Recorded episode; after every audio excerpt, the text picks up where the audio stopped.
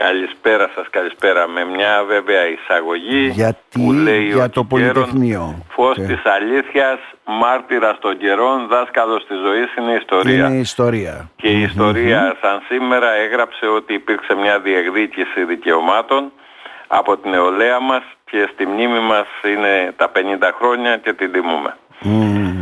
Και καλά κάνετε και αναφερθήκατε, είναι η μέρα βέβαια που θα πρέπει έτσι μέρες μνήμης, τιμής, που μας δίνουν το ένασμα έτσι για συλλογικούς αγώνες, να τα θυμόμαστε, Γιώργο Βασιλάκη. Βεβαίως. Τώρα, πάμε στα οικονομικά μας. Πάμε, βεβαίως, εννοείται. Τι θέλετε, τι θα πάρουμε, έχετε τίποτα να μας δώσετε? Είχε να μας δώσει, αλλά λέει δεν θα έχει.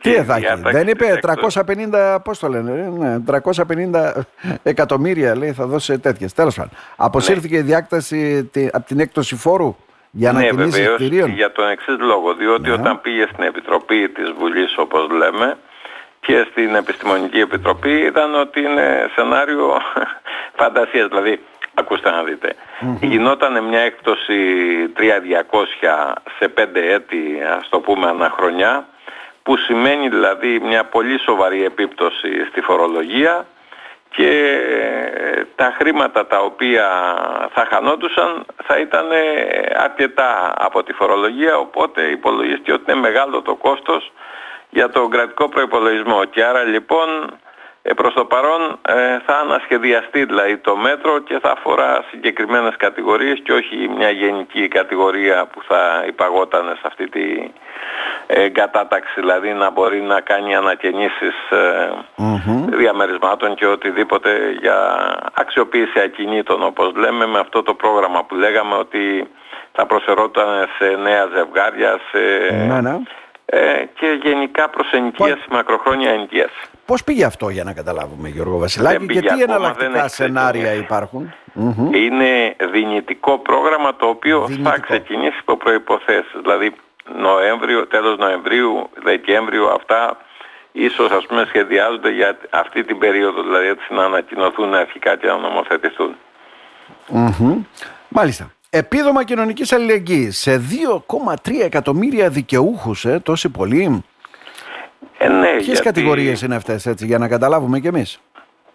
Γιατί όπως ανακοίνωσε ο κύριος Πρωθυπουργός, όταν έχεις να καλύψεις πάρα πολλούς με την ακρίβεια που υπάρχει αυτή την περίοδο, θα πρέπει να δώσεις, ας πούμε, 800.000 δικαιούχους είναι του επιδόματος παιδιού του ΟΠΕΚΑ. 125 εκατομμύρια το ποσό αυτό. Έχουμε ένα άλλο ποσοστό, δηλαδή ανθρώπων που δεν παίρνουν την προσωπική διαφορά, 1.055.000 που δεν έχουν δηλαδή αυτό την προσωπική διαφορά ή έχουν κάτω από 10 ευρώ. Άρα λοιπόν και σε αυτούς, ας πούμε, θα δοθούν τα 150 ευρώ.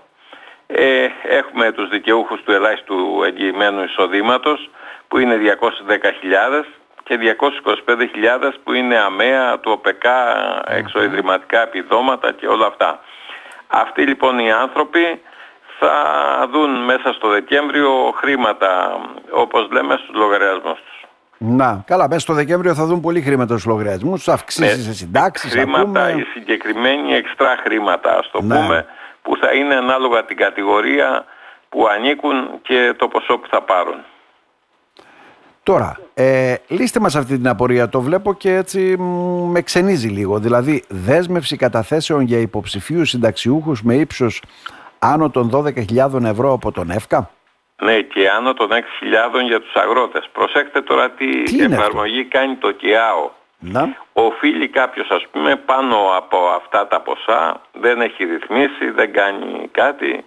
Είναι αυτούς που έχουν χρέος δηλαδή στα ασφαλιστικά ταμεία, για να καταλάβουμε. Ναι, έτσι, και έχει κατάθεση στην τράπεζα αυτός ο άνθρωπος, ας πούμε, για λόγους υγείας, για λόγους άλλους. Δηλαδή είναι θέματα αντιμετώπισης αναγκών, ας πούμε, που είναι κάτι διαφορετικό το ένα από το άλλο.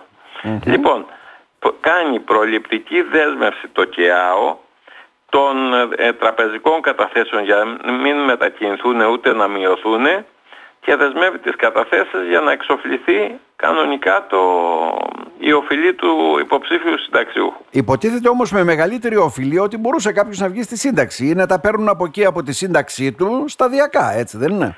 Βεβαίως και αυτό και θα γίνει. Αλλά το θέμα είναι ότι αρχικά πάει και δεσμεύει τις καταθέσεις με σκοπό να διασφαλίσει ότι αυτά τα χρήματα τελικά θα πάνε, θα μεταφερθούν στο ΚΕΑΟ, δηλαδή θα μεταφερθούν στον ΕΦΚΑ. Αφορά κυρίως και αυτή ο συνοσχεδιασμός αυτούς τους ανθρώπους που είναι, τείνουν δηλαδή προς τη συνταξιοδότηση. Αλλά τίποτα δεν εμποδίζει και τη διεύρυνση του μέτρου. Δηλαδή εφόσον οφείλεις και εφόσον έχει την πληροφορία ότι έχεις καταθέσεις, και δεν μιλάμε για τεράστιες καταθέσεις που εκεί το καταλαβαίνουμε, δηλαδή ότι ας πούμε υπάρχει κακοπιστία όπως λέμε. Εδώ μιλάμε για καταθέσεις ανθρώπων για τη διασφάλιση της ποιότητας ζωής τους. Τώρα άλλος άμα έχει 5-10 χιλιάδες ή 20 ας πούμε. 20 χιλιάδες ας πούμε παράδειγμα και έχει τετραμελή οικογένεια δηλαδή και είναι, πώς να το πούμε έτσι, με ανάγκες στα παιδιά και οτιδήποτε σημαίνει κάτι αυτό. Ναι. Είναι λίγο παράλογο μου ακούγεται εμένα. Αυτό θα οδηγήσει σε διάσπαση εισοδήματος ή στις καταθέσεις σε άλλα μέλη της οικογένειας, δηλαδή πράγματα τα οποία, ξέρετε, όταν αναγγέλεις ένα μέτρο, αυτόματα ας πούμε έχουμε τις επιδράσεις τις αρνητικές του μέτρου. Να.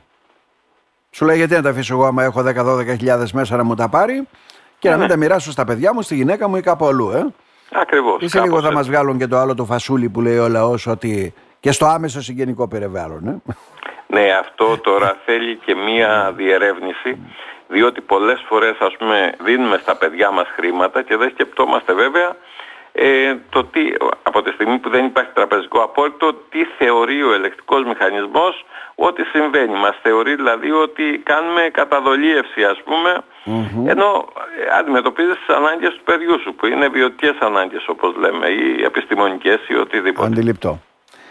Γιώργο Βασιλάκη, καλό Σαββατοκύριακο. Θα πάτε στην πορεία, τι θα κάνετε, είστε και αγωνιστής από την γνωρίζω. Σήμερα έχουμε και τηλεοπτικές υποχρεώσεις.